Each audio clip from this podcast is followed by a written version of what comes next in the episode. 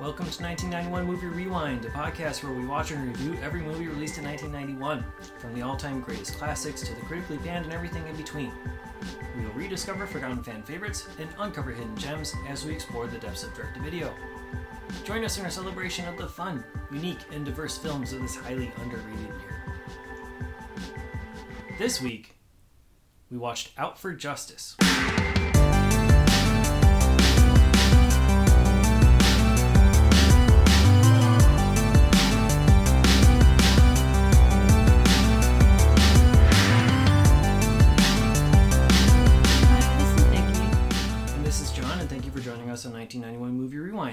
In Out for Justice, Steven Seagal plays Gino, a New York City cop whose best friend was killed in front of his family by a drug addled, mafia connected criminal named Richie, played by William Forsythe.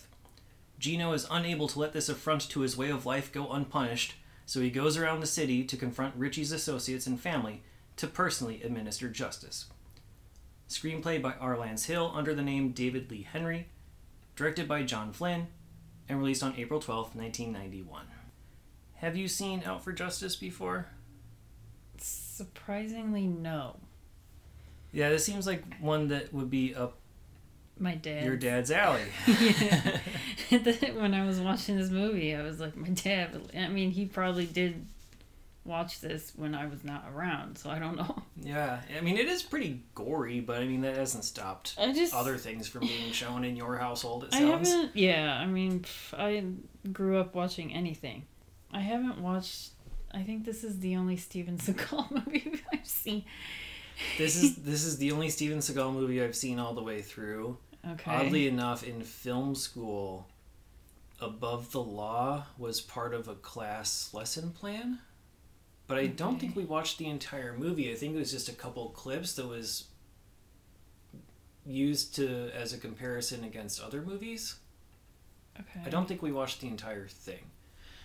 Um, but yeah, I've never seen any. I've never seen Under Siege. I've never seen any. Yeah, this is this was the first one. And I don't know if it's a good introduction to him or not.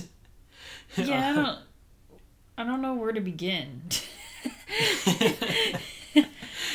this this definitely feels like a movie where okay, he has not been in the industry all that long. He got his break in the film world in like 1988 or so when some producer was a student of his at his uh, martial arts school and got him uh, into acting and, and leading these action movies. So it's only been a couple years, but you can already tell that Steven Seagal is front and center and full of himself. And this is meant to be the Steven Seagal show yeah. rather than here's a good movie. This is I'm going to show how cool and badass I am. The film. Yeah. But you can't call it that because every Steven Seagal movie has to be either two or three words long. Right from the opening credits, well, even before the opening credits, you see the pretentiousness because it starts with an Arthur Miller quote. Okay. You know, talking about you know playwright Ar- Arthur Miller is like brought in to class up the joint before we even start. Talking about um, you know, in essence, the sanctity of neighborhoods. Like you can be from a place, but unless you're in the neighborhood, you don't really know what that means. Some I'm I'm fully paraphrasing there, but that's kind of a recurring theme in the movie too, where Gino keeps talking about, well, you know, this guy was from the neighborhood, and talking about his soon-to-be ex-wife, and well, you're not from the neighborhood, so you don't really understand what I'm going through, type of a thing. Like that's not how things are done here in the neighborhood. Like it's New York City. Well, I think it's, it's, a it's a borough of New York Yeah. City. y- y- Brooklyn. It, it's a massive, massive part of New York. I'm sure they're talking about like Little Italy portion of it because they talk about we're dealing with like the mob and Italians, and he's pretending to be Italian even though he's he's not in real life, but in this movie he is, uh, and he speaks it. They have like a sequence of subtitles and whatnot. Yeah, where he's speaking Italian. But after that, so like in the opening credits, after he roughs up the pimp and throws him through the car window, there's a freeze frame of him looking through the broken car window with starring Steven Seagal and like you know Yeah, the way it starts off is it made me laugh. I'm It's like, okay, we're we're, cheesy, we're here for some cheesiness. Yeah. I'm like, was that meant to be like? that's supposed to be badass. I'm It- it- almost positive. Well, it just made me laugh. Yeah. I don't think I thought it was cool. Like, oh yeah. if it was a Jean Claude Van Damme movie doing the same thing, So it was I would think it was purposely. thing. Yeah, I would think it was purposely purpose purposefully cheesy if it was JCVD. Yeah, I mean that's.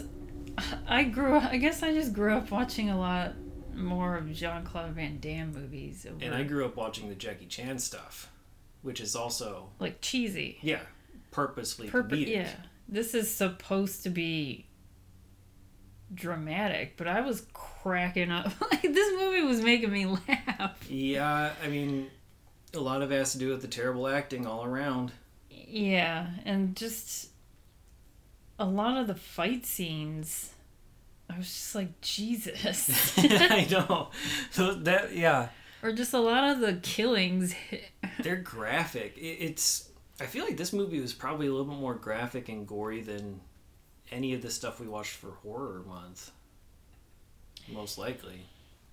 I mean, yeah, just people just getting shot in broad daylight, and you have like, Very chunky. you just have people, and then like even it starts off with like graphic violence where a pimp is beating up like a Kelly sex Jo worker. Minter. Yes, this is our fifth movie of hers that we've seen. We've now seen them all. All of them. Okay. Yeah, that this is the last. She's she's in a couple of TV shows in 1991, but we've now seen all of Kelly Jo Minter's five. But that was just really great. like he was really punching her. I'm like, oh my god. And yeah. it just begins with that. And then just going fast forwarding, just, you know, when his partner gets shot in broad daylight in front of everyone on the streets. And then two blocks later, he shoots a woman in the head. yeah, because he's blocking traffic and she's I was complaining. like, this is um this is becoming real life in some some areas. yeah i was like this is kind of i don't know i'm like just with having the citizen app i was like this is how it is in our neighborhood i don't want to say our neighborhood just from what i've whenever i get a an alert from the citizen app it sounds like this movie Yeah. It's uh it's interesting watching this with modern time lenses because some of the stuff that happens I don't know. It Richie is the main bad guy. And you know he's the main bad guy because you see him just in broad daylight walk up to this guy Bobby Lupo who was I guess partner or at least friend of Gino's and kill him outside of this store while his wife yeah, and, and yeah his son wife and kids watched. were yeah shoots him many times and then just walks away. But you know he's really bad because then you see him like smoking crack in the car, and that's like your. You're clue, like, oh, oh yeah, this guy. guy Oh man, this guy's really bad. You know, um, that's how you know how, how out of control he is. And then he shoots the woman um, in in the car there. I mean- but beyond that, I mean, he's just kind of like driving around in a car, like looking for yeah they just were trying just to avoid Gino. In essence, I don't know, like okay in the beginning when Gino sees that pimp beat up Kelly Jo Minter uh huh. they were about to do a major drug bust was that what Yeah. um is that what Richie was a part of or is that a separate Um, thing I don't know. Yeah, they're talking about yeah. Gino's current partner. I, again, I don't know if Bobby was a partner or not, but the person who's in the the truck with him. yeah It says there's a three million dollar hit coming up, so leave that alone. Because we got bigger fish to fry than this pimp who's roughing up someone. And you know, Gino being the good guy that he is, and we'll get into how true that is, uh, has to stop. Like he's going to, you know, ignore the three million dollar drug bust thing that's going to Yeah, be happening, and instead, the entire SWAT force or whatever it is comes and gangs So up on that drug pimp. bust just never happened. Probably not. Yeah, all those drugs are on the street, and yeah, and and but nothing. and then the pimp gets like literally But- like punched and thrown through a car yeah, and then instead of when the he was credits. already arrested. Like Yeah. he was already like pinned by the cop, but Gino comes through, and just and beats just the shit out. beats the shit out of him, and throws him through a vehicle just because he said a word or two of like you know, oh I'm, I know where you live. I'm gonna fuck your mother or something like that, and it's like Yeah. oh well now I yeah But okay, and then next scene you have Bobby with his wife and kids going shopping, and that's where he gets gunned down. I was like, Mhm. well, what happened with this drug deal? I guess it didn't happen. You never know. There's, then- yeah, there's so much of this then- stuff that just is It's just like thrown that off to the side. first scene is so separate from the rest of the movie, and then Is to It's establish like- Gino as this good guy, like but also vigilante, a, whatever the yeah, fuck. but also basically like a vigilante. Um, you know, plays by his own rules. Yeah, because then you see guy. him put on that signature fucking cap that he Oh usually God. wears, like uh, Steven Seagal wears, like in. It's like this leather beret with a cop's badge on top. Yeah, but I've seen him wear that, like in real life, I don't doubt it. like And in he's, like, pictures. He has like this sleeveless shirt. yeah, and a I'm, I'm like he doesn't dress. beret with a badge on it, and he's like monitoring the crime scene. Yeah. everyone's like, "Make way for Gino, let him see everything." Yeah, yeah. The, the just the just the generic shitty cop behavior. Because like Gino's like, "Let me go find him. I know we got a whole police force and everything. You want to go look for him? Let me do it on my own." Just give me an unmarked car and a shotgun, and I'll go find him. Well, yeah. When and it comes the boss to is Richie, like, "Yeah, that's okay." he, Jer- yeah. Jer- Jerry Orbach's like, "Okay." And then Jerry, like later on in the movie, Jerry says, "I'm too old for this shit," and I was Yeah. like, "Did he?" So he just stole that from like, It's like every cliche. yeah. It's it seems as if Bobby, Gino, and Richie grew up together because they Everyone grew up together. in Yeah, because this just is the neighborhood. and he just never left it, and so no, everyone you can't leave the neighborhood. That's the whole thing. That's why they know. That's why he says, "I know Richie's not going anywhere because he's not going to leave the neighborhood. Okay, I'm so not going to leave the neighborhood." so he just won't go to Queens. He's gonna stay in Brooklyn. Yeah. Okay. He knows All right. because It's he's that, that's the code of the neighborhood, which for some reason matters, despite the fact that he broke the code of the neighborhood by shooting down Bobby in the middle of the street in front of his family. I thought there was like a history between the three of them, but I There- guess there- so. there like they all went to yeah. the same school or some shit. Yeah, they like everyone from did, high school and whatever the fuck. Because they talked about it. I mean, Gino. And Gino just became like a bad person. no, he he became the good one of them all. Oh no, not Gino. Richie became like the bad influence, sorta, and then Gino was the quote good guy or whatever, and then Bobby's like in between. I don't know. Yeah, Bobby is someone that Gino thought was good, but maybe wasn't good at, as he. Because then we find on in the out later on just blah, all this shit that I mean, like the reason why he got shot in broad daylight and stuff like that. you don't really find out a whole lot of stuff. Is is Well, like through There's his so many- wife, like his wife said, "Oh yeah, he was kind of corrupt." There's so many stupid plot points that are just kind of like thrown But it's all there. like cliched things that you would see in like a mob type movie and like any cop movie. yeah, from- but they're all it's like- presented as throwaway lines of dialogue that exist for 30 seconds and then no one cares anymore. It, it doesn't matter. You know, it's not like I don't know. Let, let's talk about like New Jack City, for instance. Like that movie had characterization. You know, you had a, a major supervillain with Wesley Snipes. Yeah. Here you have a major supervillain in William Forsythe, both involved with crack and murder, mm-hmm. cold blood. Both basically presented as these insane people who can, you know, you better not cross because you have no idea what they're capable of, and we've been seeing that. But the difference is, all you see William Forsythe do is just yell and shoot people. yeah, he's just driving around smoking crack and looking to looking for trouble. And Wesley Snipes actually has conversations with people that builds both of their characters, him and whoever else he's talking to in this whole thing. And that's also the same for Mario Van Peebles and, you know, all these other different supporting characters. They're given depth, they're given something to do. This is just Steven Seagal going from one scene to another, interrogating uh, various different people through terror and violence. And every once in a while you get like a tiny little plot point like at the end where he somehow figures out that the wife dealt with Richie to possibly you know to intimidate his to intimidate Bobby but not have him killed.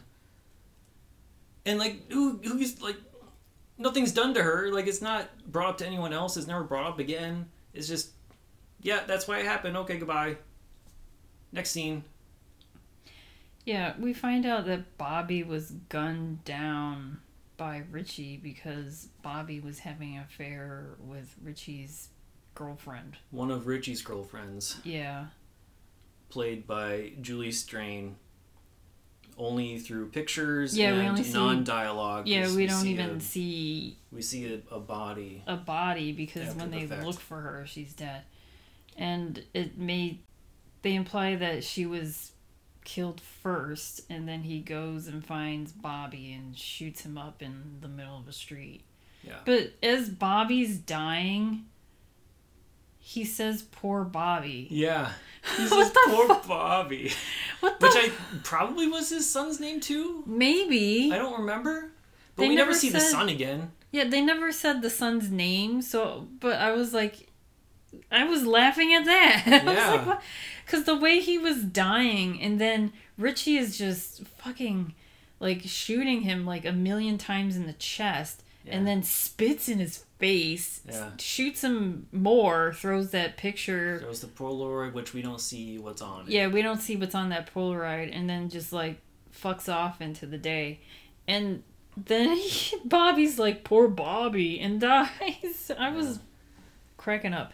There's so much stuff that But, just doesn't um, matter, or just That's when like Gino's like, okay, but then Gino has his own thing where he's trying to like have a relationship with his son, and that's when he finds out about Bobby getting gunned down, and Yeah. he goes to the for this manhunt. The- yeah, okay. So the, the relationship between Gino and his son, and also the wife, Yeah, is weird. again just tossed aside. It's, it's like they mention a couple random things through dialogue, but it's never actually explored. One is obviously you know, um, like the son is he's in there twice. He's in there for like a couple seconds, and then Gino gets the call about Bobby, and so he pawns the son back off on the mom, so he can go do his vigilante thing. And then at some point, they come back to the apartment with the wife and the son, and they're both there and getting terrorized in a shootout. Yeah, it, everyone's apartments are getting fucking ransacked. So much destruction of property. Yeah, it's a lot of breakable I stuff. would be mad that someone came in our house and just shot it up and then left. But um, But it kept them safe. yeah, I know that. It's. But I don't know. Um, But I wanted to talk about the the the divorce angle. yeah, it, it's just like yeah, we're going through a divorce, and I I assumed that they were like he's they're separated because he's he already he has his own place. there's yeah they're separated already, and he's because when when he talks to Vicky, The wife, the yeah. wife, soon to be ex wife, um, about like doesn't. about taking the son back. He's like, "Oh, well, I'm gonna go do this thing and kill this guy, but I'll be back in time for the divorce hearing. Don't you worry about that." But then she But was there's like, like, no discussion about what is causing the divorce to happen in the first place. What is the trouble in their relationship? It's just like, yeah, divorce. Yeah, yeah, divorce. We're getting divorce, and then like, And later uh, on in the movie, he just gives some stupid little speech about the neighborhood, and she's like, "Why don't we live together forever again?" Okay, she's I'll do like- that. Yeah, because it's just like I forgot his son's name. I don't know either. so it's He's like inconsequential. He does not okay, need to exist. she's she's just like our son needs a father and I need a husband. Right. But okay. Because he's, then he's complaining about how he sent Richie's dad to prison to try to like coax Richie out of hiding. And he's like, but this, you know, Richie's dad did so much for me when we were little kids, and this is how I repay him. And you know, so like that's what I'm talking about, like the history of stuff. And yeah. but he's also talking about how shitty of a cop he is. And Vicky's response is, "Hey, let's stay married. I love you now." But I don't know. There has to be a reason why you separated in the first place, but they don't even say. They don't talk what. anything about it. Um, but yeah, and then, I mean, at the end of the movie, they're like all together again. And in the middle of all this, he witnesses a guy throw a dog out in the garbage, like out of his car, and he saves this puppy dog, and he's driving around with this puppy all day Mhm. or several days. I don't even know. Yeah, I don't know how long it is. Two days, three? I don't even know. I, I really don't know. Like, but he he he has that dog in his car the entire time, I think. yeah, And then there's even a point where he goes to some little grocery store and the guy's like, "Yeah, I have what you need." yeah. Like, do you got any dog food? He's like, oh yeah, we got everything you want. We got this shit right here, and we got this shit right here. Like He's that's like, pretty much "Uh, verbatim what the dialogue That's is. pretty. Yeah, he's like, "We got this shit and this shit," and he's like, "All right, I'll buy it." Everything you need And it's just dog food and like and treats. biscuits. Yeah. And um, it's like, but that like, the dog just appears just for awe it's like, yeah, it's like, times, oh, he, that's- he's a good guy. He saves a puppy, whatever. yes, exactly. And then it's like look at how good go of a person this guy is. I will like so he's just driving around confronting people and then he has a tie-in with the mob Yes. where the like one of the first stops that he goes to is like this butcher shop cuz G like he's he finds He Richie finds and his man and his men and they do this car chase that's just like French connection French connection like exactly because it's like underneath the train track Except with a lot more bumps. I think he's like going over a bunch of curbs. I Yeah. guess. So like his Gino's car is hopping all around, but then Richie's car, driven by a different Bobby, Bobby Arms. Um, arms Bobby Yeah, Arms. and they they just go through through the neighborhood, I guess. yeah, and they eventually like sort of lose him through like a truck backing up, and but whatever. They're able to escape into the butcher shop and get a little bit of a head start, but they, yeah, whatever. But I will say the fight scenes are fun. Yes, the fight scenes are fun. They are graphic. They don't pull their punches. And that's the best thing you can say for them. I was expecting a little bit more martial art, but reading more about the type of martial arts that Seagal did, it is more like throw and momentum based rather than like kick punch Yeah, he does aikido, which is So, it makes sense knowing that that yes, this does fit into his There is a- and, and the part whatever. where he's in that bar where he's fighting that guy with Sticks. sticks, yeah, the guy named Sticks, Dan Inosanto, and who has his own gym as well, he kind studied of under Bruce uses Lee. them. Well, he has nunchucks. No, he no he treats the pool cues as nunchucks. Both of them do. They both How have like it- broken broken in half.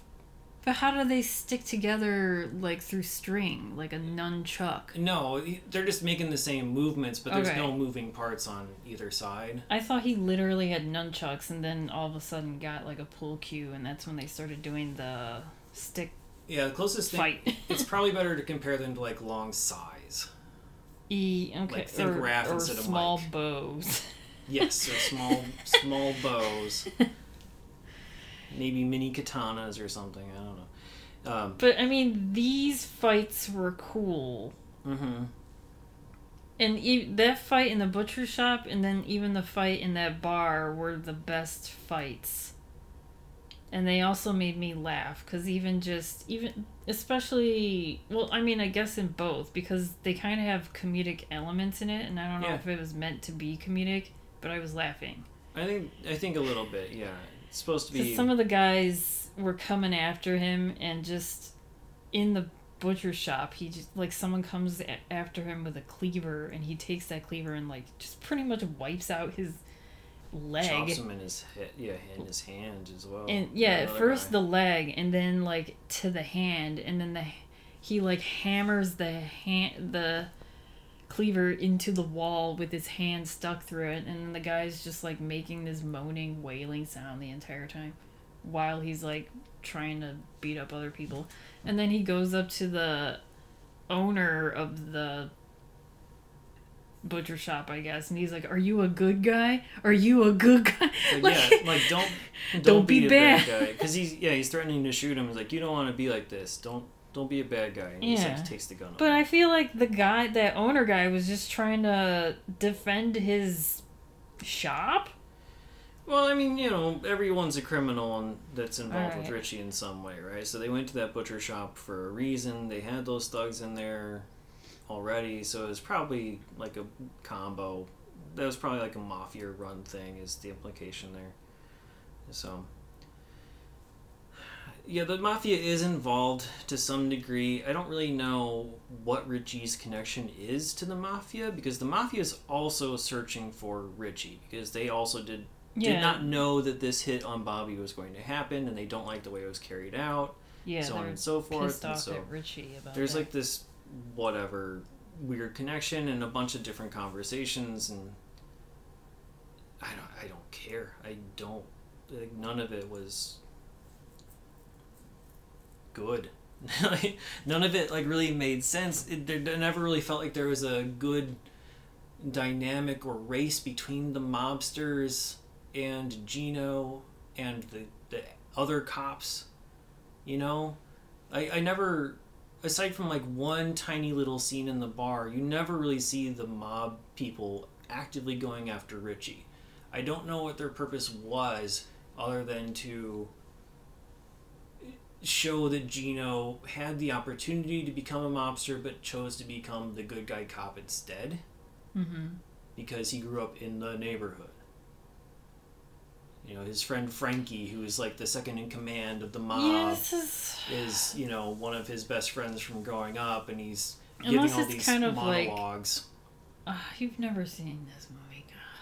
The Bronx Tale. I know you didn't see this movie, but it's that's also a, a neighborhood movie where like this kid becomes a part of like friendly with this mob family, whatever, and they kind of protect him even though he's never really part of the mob. I feel like maybe that's what Gino was to this mob. That could be, Like they just grew up together because they're part of the neighborhood. but I also think part of it. I mean, you you just don't like know these backstories. No. just like it's there. You don't fully know the relationships. You just get tiny little bits and pieces, and it's not enough. But I also think that part of it is that Gino purposely turns a blind eye to a lot of what the mob does Because I think in exchange they- for whatever information. yeah, but- I think they're like working like as informants. Like he's like, hey, I won't arrest you or whatever if you just give me all of this information Because let's about not everything illegal. I don't know. like let's not mince words. Like Gino is a shitty, corrupt ass cop. Well, yeah, he I is a terrible, abusive, the kind that you're seeing a lot on the news these days. Times ten. even though he tr- saves a puppy and then prevents like a He pimp saves- from getting yes. like beating up like a Kelly Jo Minter. even though but- yeah, that was already Other done. than that, he he had already stopped it, and then decides to go. like beat the shit. Yeah, he just can't. But and this like is what we're rooting on. yeah, you're you want to root this, but it's like none of his um None Colleagues. tactics are legal. like, well none of his colleagues are like hey hey hey calm down no, They Well- they're like, yeah, go ahead, fucking go on a rampage and kill whoever the fuck. Yeah, like he literally asks his boss, Jerry Yeah. Orbach, and says, "Give me an unmarked car and a shotgun, and I'll go after this guy myself." And he's like, "Yeah, okay, cool, Right. that sounds good." And then uh yeah. And, and yeah, like everything he does, he just like destroys everything as like a way to terrorize. right. Yeah, just going to he's going he's like I'm on a mission like uh, this is for revenge for my Yeah, this is a personal vendetta, so I get to And, do uh, whatever I want because I have a badge. Right. And he's just going through all these local hangouts, trying to find Richie, getting all this information, even going to Richie's family and like arrest, like threatening to arrest them or whatever. Mm-hmm. And then he happens, he goes to like this bar, what are like, the one where Gina Gershon works at, like Yeah, there's some sort of like nightclub that nightclub Gina Gershon bar. um, owns. Well, her character Patty Madonna, who is the sister of Richie, owns. Yeah, so he happens upon like a waitress, and the waitress is giving him tips, and it's just like it's about his girlfriend Rex- Roxanne. Yeah, that's like the only actual like quote unquote detective work that exists in the movie. Is Yeah, just a random happenstance note that he gets from a waitress. Otherwise, his plan was just to beat up people until, Yeah, until someone he told until he found Richie. He's Yeah, like, until he found "Fuck it, I'll just fuck you all up." right, and then the the whole relationship with him and Terry, like Terry giving him this info. Terry was- being the waitress. Yeah, Yes. Terry, the waitress. But and then she gives more information about like about Bobby. Like I guess Bobby was having an affair with Roxanne as well as her. Yeah, that wasn't hundred percent clear either. They they sort of said that, but then Terry seemed to like want to slap Gino, and I wasn't sure if it was because it was right or because it was wrong information. So- right. Either either Terry was with Richie at the same time as Richie was with Roxanne, or she was with Bobby at the same time that Bobby was with Roxanne, or maybe all of them were seeing Yeah. everyone at the same like no context no time whatever And yeah, and then Get that's to the shooting. right? And then that's the whole thing where he goes to that bar and has the fight with sticks. but um, and then that's when the uh that, that other bar is with um the brother, Richie's brother, Richie's brother. So Vinny. he's just going to the family members. yeah and he sees the mom and dad. Yeah, yeah. goes to see the mom and dad um basically saying hey you're Your, your son killed- Yeah, a cop in broad daylight in front of his family and blah blah blah. And basically everyone's saying oh he's too far gone because of the drugs. He's too far gone because of the drugs. We can't control him. I mean, Nobody meanwhile, he's doing." Gino is like in hiding with the, his current girlfriend. richie you mean Richie. Oh yeah, Richie is currently in hiding with his Sort current of. girlfriend Rika, who's Julianna Margulies, and her sister. I was like, what? Where? Like, what is this know. relationship? Because you see, Julianna Margulies like teaching English to like this Italian woman. I thought it was Italian because I thought. Like, because everyone was speaking Italian. I don't well know. except for you know the prostitutes which is what rika was as well Right. so and she lives in like um like is she i don't know is she like a madam because they live in like this house where there's other women there possibly but and that's where all we richie know is and that his gino people knows that house yeah richie and his people like his thug friends all hang out there and that's when they have we're gonna have a party. So then you know they're doing drugs. And then this little neighborhood kid sends a tip to Gino saying, "Hey, I know where Richie is." yeah and gino's like oh i know that house. Right, because he knows the neighborhood. Because he knows the neighborhood. He knows about all the prostitution stuff and whatever probably too and whatever. Which turns into this um the way he just like um comes up to this house made me laugh. because he has this giant shotgun. Oh my god. and um the way he just comes on Like he's in. holding it stupidly. Like creeping Like up with the one stairs hand. with one hand like above his head, sort of like I don't know, it's tough to visualize, but you know, like he'd be shooting completely blind, basically. right No way to aim it properly. but those types of like, guns uh, don't you need like two hands because that's like a giant well, ass unless gun you're a badass. and you can use one hand you can use it one-handedly Yeah. um yeah and then they just shoot up the place and the mob appears and um that's when they Well, find Is this also the shoot? No, this is not the shootout with the leg. Yeah this is the shootout with the leg Because I thought the. Oh yeah, it is. So, do we skip the shootout at the apartment of the, the wife? well we Was sort of after? talked about it But yeah, there's so many shootouts in this thing.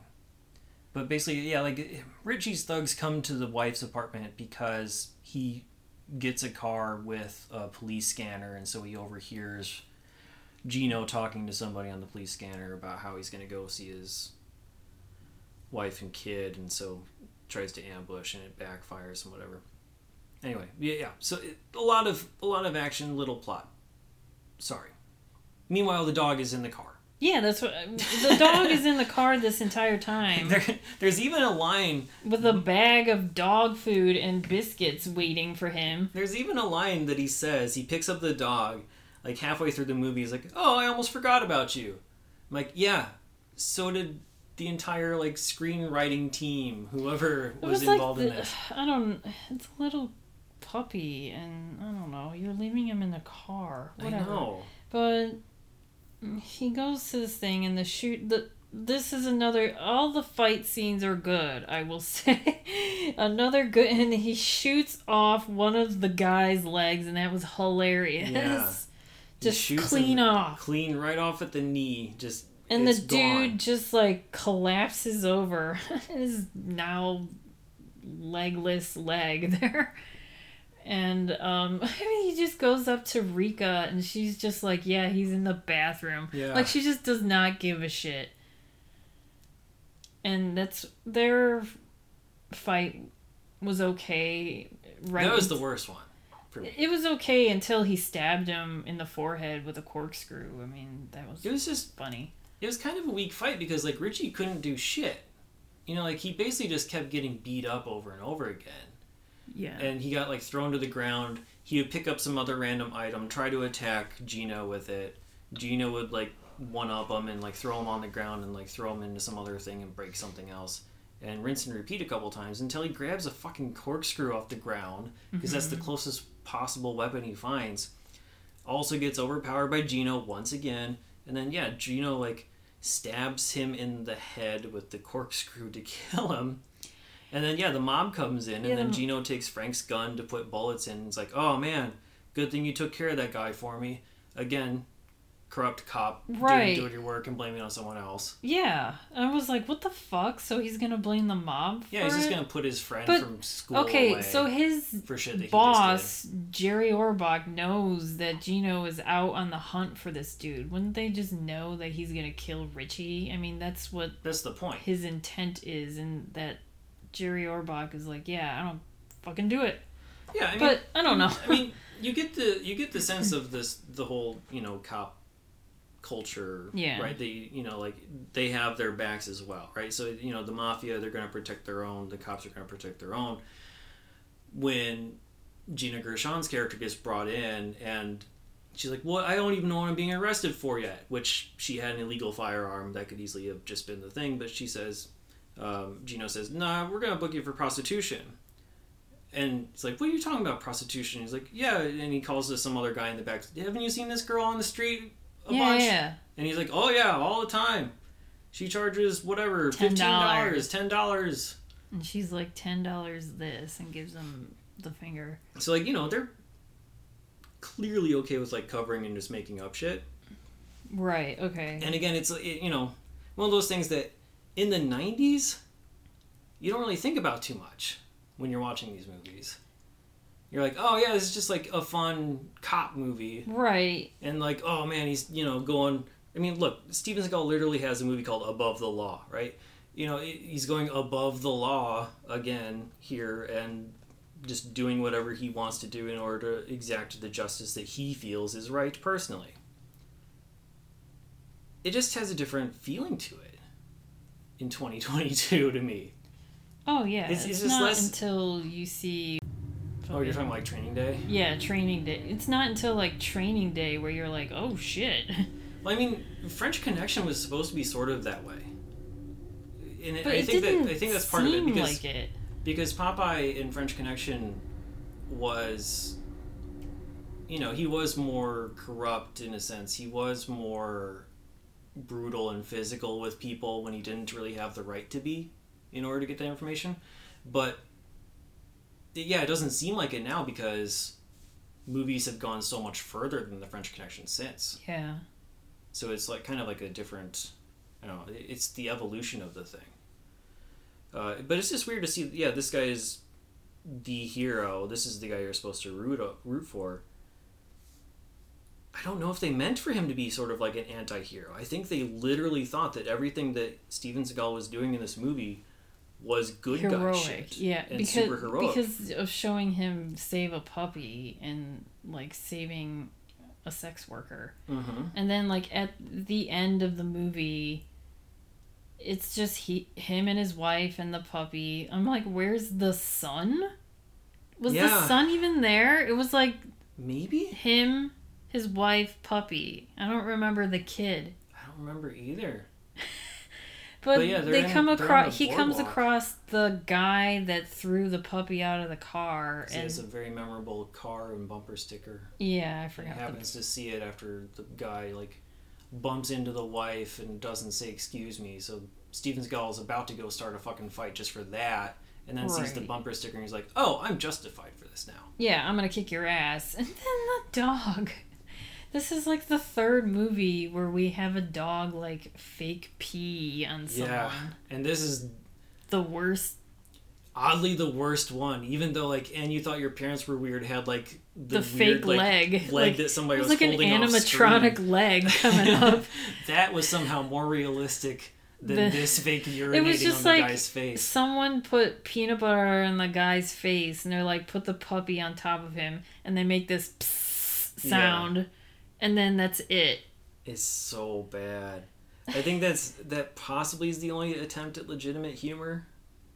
yeah but I, that's why i was like is this movie funny because it's funny to me i It- mean is this It is. this movie it is funny. comedy Yeah, or is it meant to be dramatic except for this scene it is fun. and then they just like walk off onto the beach at the end and then you have what you think are going to be bloopers.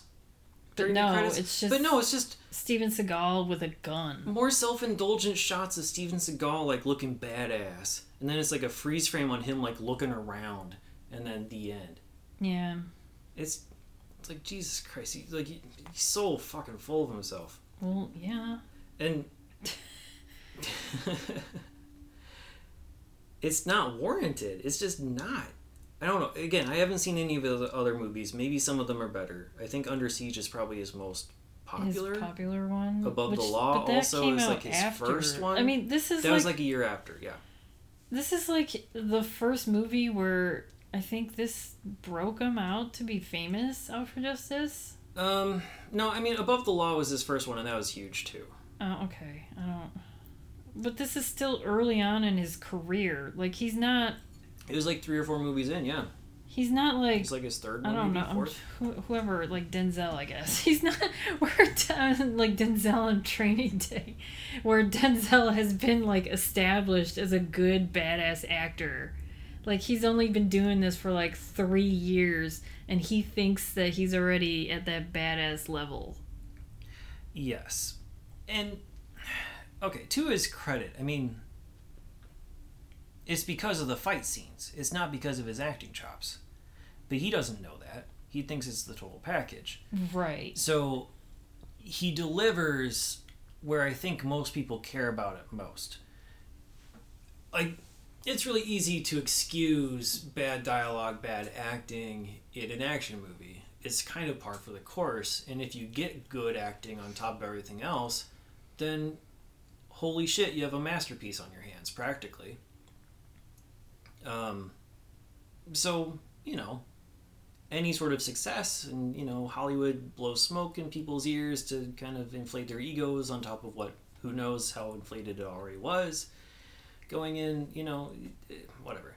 I'm not going to get into the psychology of Steven Seagal too much here, so, um, but it's clear that it was trying to showcase him above everything else and I think that was at the detriment because the plot just suffered. It it made no sense. There's like weird little monologues of shit that just doesn't matter. There's little, weird little plot points that just don't develop or go anywhere. It's just let's do a random thing, have a fight scene, break some shit, do a tiny little dialogue scene, go break some shit, and that's the movie. I think yeah, like I think it's trying to have some sort of context. I think it is trying to have some sort of like social commentary about drugs in there because they talk about how out of control Richie is and how gone he is and you know Yeah, the drugs ruined his life. Yes. And now he's like on the rampage to just kill anyone Now he's- like in his way. Yeah. Meanwhile, Gino is also that way without the drugs. Yeah, he just became a cop. So, but again, it doesn't have like the nuance of a New Jack City in that in that regard. All right, should we talk about the cast and crew? I guess here. Yeah. All right. Um, so we got John Flynn directing this. He's done things like The Outfit, which was another like major cop film from like the '70s. He did Rolling Thunder, Defiance. He did Marilyn: The Untold Story, another Marilyn Monroe biopic, but that was back in 1980. And he also did uh, Brain Scan.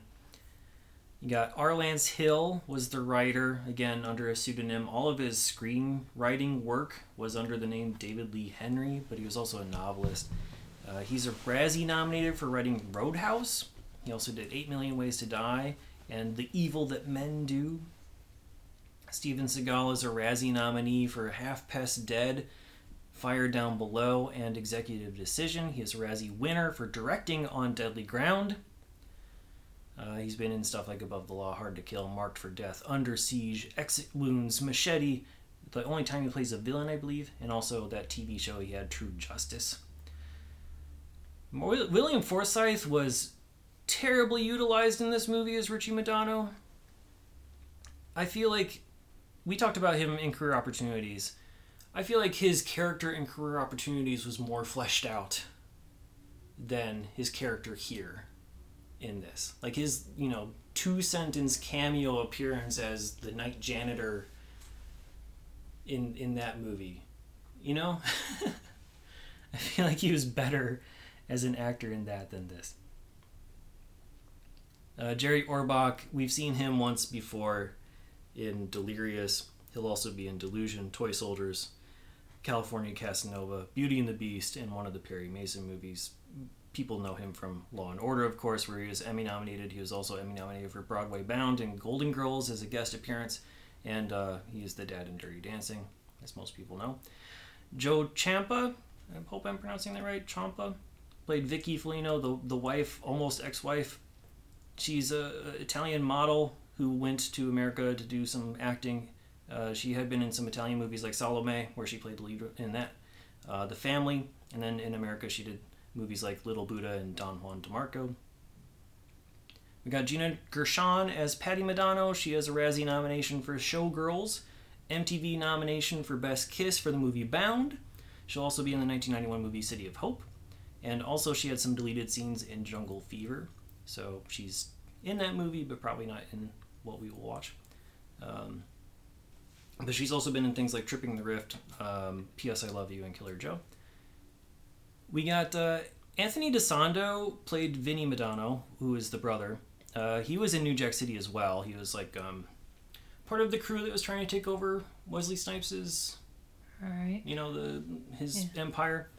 Uh, he'll also be in Grand Isle and Return of Eliot Ness. He's had recurring roles in L.A. Law and the Under Suspicion TV show. I do also want to mention the the father, Mr. Madonna, the one that Gino arrests for his own protection and also to get Richie out of hiding. He's played by Dominic Chianese. He was two time Emmy nominated for The Sopranos. He's also a very prolific character actor who's been in things like Boardwalk Empire, Damages, Ryan's Hope. Uh, he's also been in Godfather Part 2, Dog Day Afternoon, and All the President's Men. And then uh, we have a couple random cameos in this. So we talked about Kelly Jo Minter already. We talked about Julie Strain already. Uh, John Leguizamo is also in this movie. I think you probably missed this. I don't know if you saw it or not, but he does appear in a non-dialogue montage scene. A very lackluster, purposeless montage scene of Richie just doing bad shit and Gino looking for him.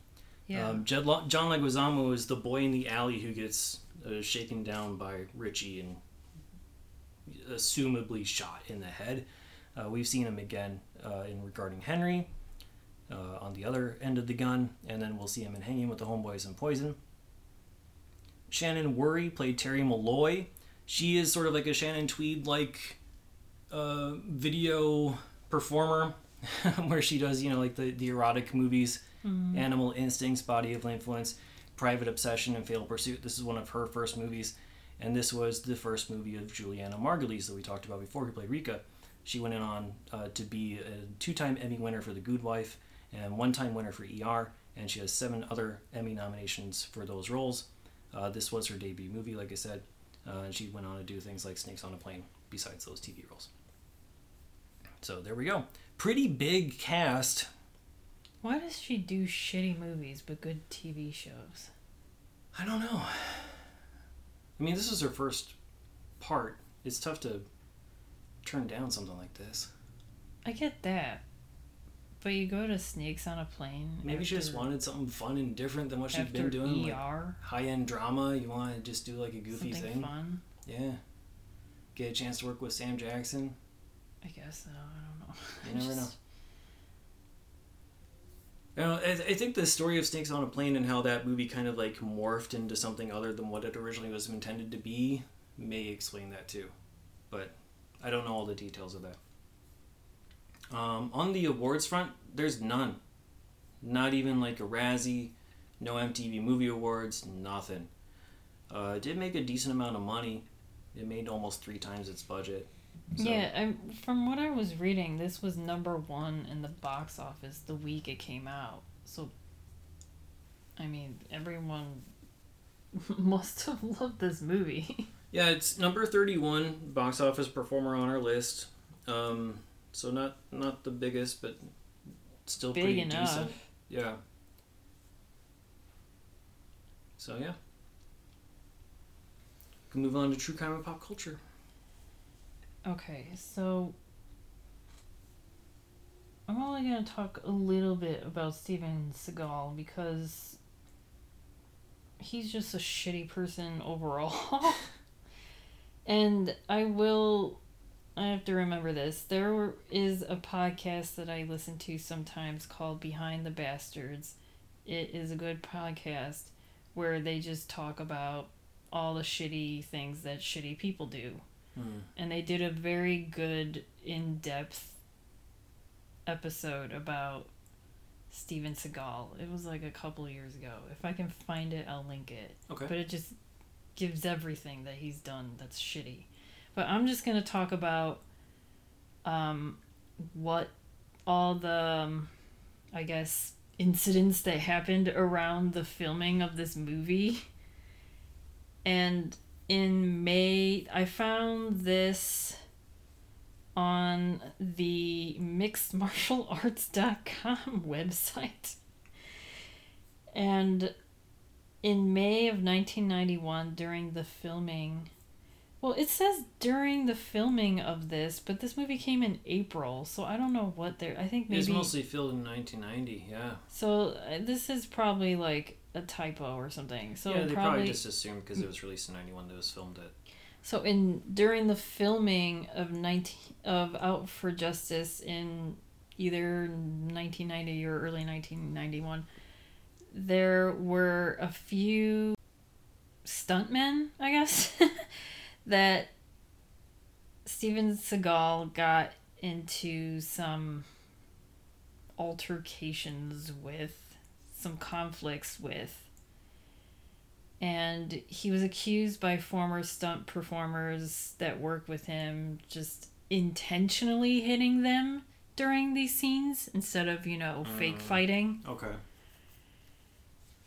And one of them is one of the stunt coordinators that he has a beef with, probably even till this day. Because when I was on this mixed martial arts website, there was like four or five different articles, and there was even like a podcast that this guy did like somewhat recently, maybe like eight years ago, still about this conflict between him and Steven Seagal. His name is Gene LeBell and LeBell allegedly got into an on-set altercation with Seagal over his mistreatment of, you know, the film stunts. And due to Steven Seagal's Aikido training, he was saying that he was immune to being choked unconscious. And LeBell offered Seagal the opportunity to prove it. This is just like a pissing contest. I don't know. Oh yeah. And LeBell is said to have placed his arms around Seagal's neck to do the choke, like a choke hold. And once Seagal said, go ahead, do it, LeBell proceeded to choke him unconscious. And Seagal allegedly lost control of his bowels and shat himself. And, and, and like a bunch of people were watching, right? Yeah. Yeah. And so on the, the articles that I read, it's so Steven Seagal says that no, this didn't happen. And then when I was reading this, there was like an interview, like I think Ronda Rousey is. I, I don't know anything about Gene LeBell, but I guess he's an MMA Like Person. trainer. yeah, so he trained Ronda Rousey, I think. And they had like I think she has her own podcast from what I was reading these articles and she interviewed him and he said yes that he crapped himself.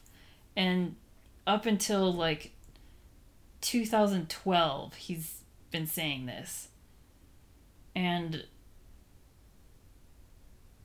Oh, Seagal denies it, but I guess even to this day, this LeBell guy is like, yeah, he shit his pants.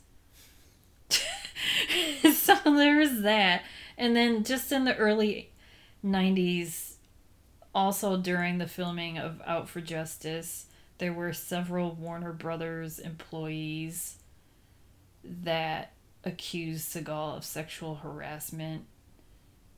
And these, in return for remaining silent, these women received around $50,000 each for a court settlement.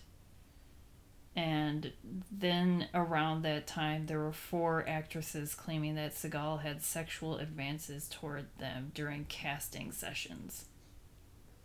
And then what? I, and then I read a little thing that Julianna Margulies even it.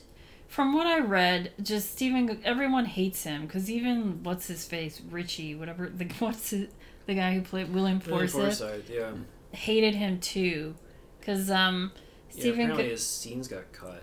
yeah, like their their scenes together, they just didn't want to work. t- like no one wants to work with him, and Yeah, Julianna Seagal was one of the producers, and so I guess he had some sort of final cut approval or something like that. Yeah. And thought that William Forsythe was showing him up too much, and so Right. a lot of the scenes got And then cut. and even William Forsythe said that Steven Seagal told him to work on his Brooklyn accent, and William Forsythe is like, "I'm from Brooklyn." Right.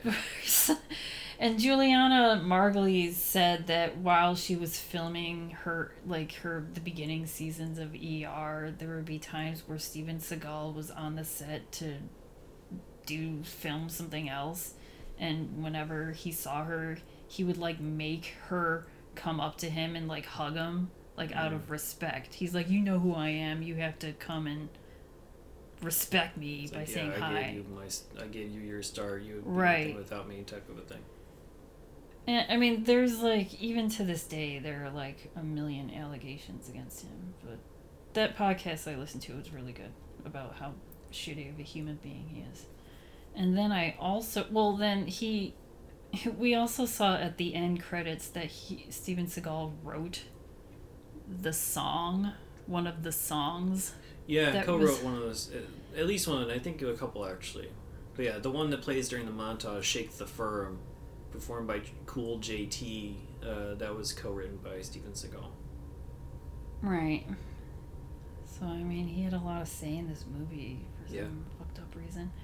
And then when I also saw like in the trivia for Out for Justice that this movie was loosely based off of a true story, and it's about an American criminal and slash mobster. His name is Costabile Gus Farace and he was an associate of the Bonanno crime family. Okay. I don't know. Did you read about this or No. no? I just thought that was funny. B. It's B O N A N N N O. So Bonanno, like Bonanno, so last week we had Bobo Bo Bo Bo, and now we have Bonanno. Bonanno. But they, th- when I was reading about this crime family, they call them the banana, like the banana. There's like a banana Opals and war. Bonannos gang. Yeah. So this starts out in October 1979. Farace murdered a 17 year old boy and badly wounded a 16 year old. The so Farace was out with his three friends in New York, the neighborhood. hmm the neighborhood of New York. Yes, Yes. I know it.